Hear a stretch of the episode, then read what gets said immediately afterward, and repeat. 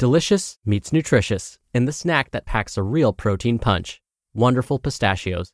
Each one ounce serving of wonderful pistachios has six grams of protein, giving you over 10% of your daily value and making wonderful pistachios one of the highest protein nuts. But perhaps more than that, I love all of the flavors they have. Their sea salt and vinegar ones are my favorite when I'm craving that flavor but want to keep it healthy. But that's just the tip of the iceberg. Wonderful pistachios come in a variety of flavors, like chili roasted, honey roasted, smoky barbecue, and jalapeno lime, perfect for enjoying with family and friends or taking them with you on the go. Whether you're a pistachio purist who loves cracking open every nut, or you prefer the convenience of no shells pistachios, Wonderful Pistachios has got you covered. Grab Wonderful Pistachios and elevate your snacking game today. So fill up with a healthy snack when hunger strikes. Visit wonderfulpistachios.com to learn more. That's wonderfulpistachios.com. Mom deserves the best, and there's no better place to shop for Mother's Day than Whole Foods Market. They're your destination for unbeatable savings, from premium gifts to show-stopping flowers and irresistible desserts. Start by saving 33% with Prime on all body care and candles. Then get a 15-stem bunch of tulips for just $9.99 each with Prime. Round out Mom's menu with festive rosé, irresistible berry chantilly cake, and more special treats. Come celebrate Mother's Day at Whole Foods Market. This is Optimal Health Daily, episode 1249 Eating Mindfully How to Devour a Super Burrito with No Regrets, Part 1 by Kylee Lessard of a. And I'm your narrator, Dr. Neil. Happy Monday and welcome to another edition of Optimal Health Daily, where I read some of the best blogs covering health and fitness, just like an audiobook. Now, we have a bunch of shows where we do this. Just search for Optimal Living Daily to find all of them. Now, today's post is a bit longer than what I typically narrate. So, as usual, I'll read the first half today and then finish it up for you tomorrow. Now, today we feature a new author for this show. I'll tell you all about Kylee right after the reading. But for now, let's get right to it as we optimize your life. Eating Mindfully How to Devour a Super Burrito with No Regrets, Part 1 by Kylee Lessard of a blueskymind.com. White flour used to scare me, like strike fear into my heart.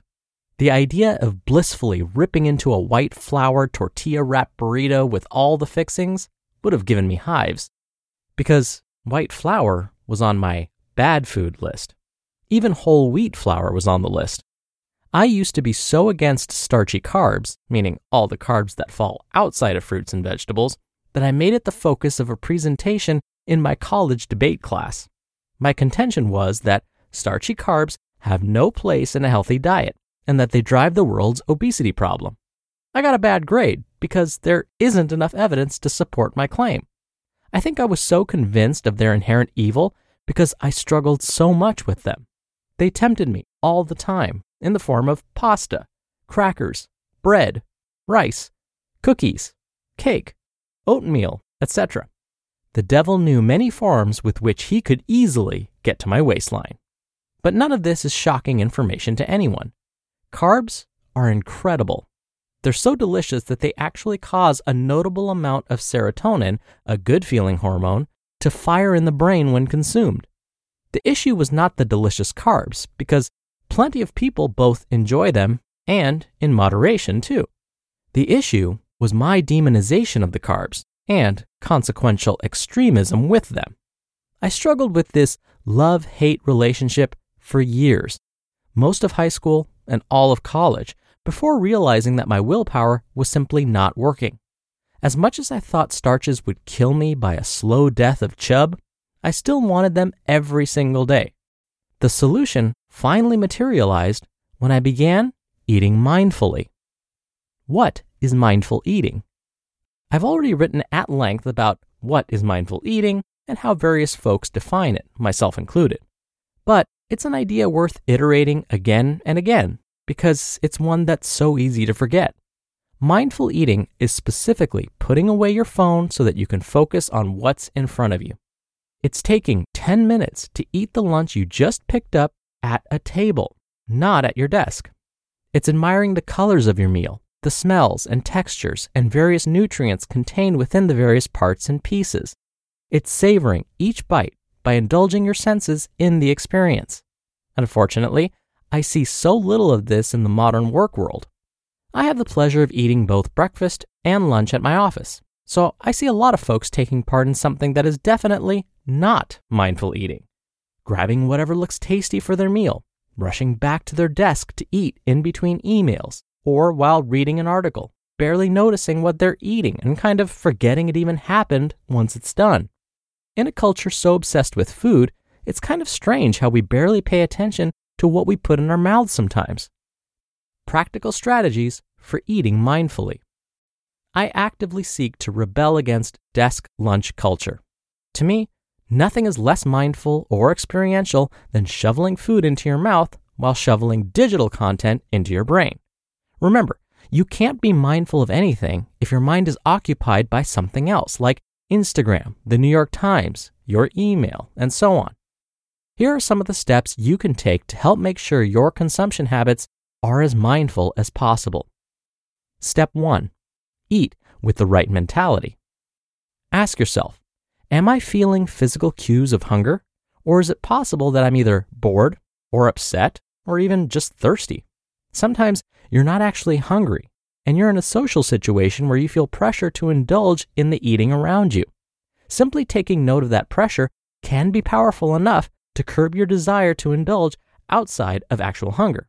But sometimes you'll use that awareness to make a conscious decision to indulge anyway and feel fine about that. Step two, ask what your body needs to feel nourished in this moment. Sometimes the body will be craving veggies, other times protein, and sometimes it will even crave a sweet something or other.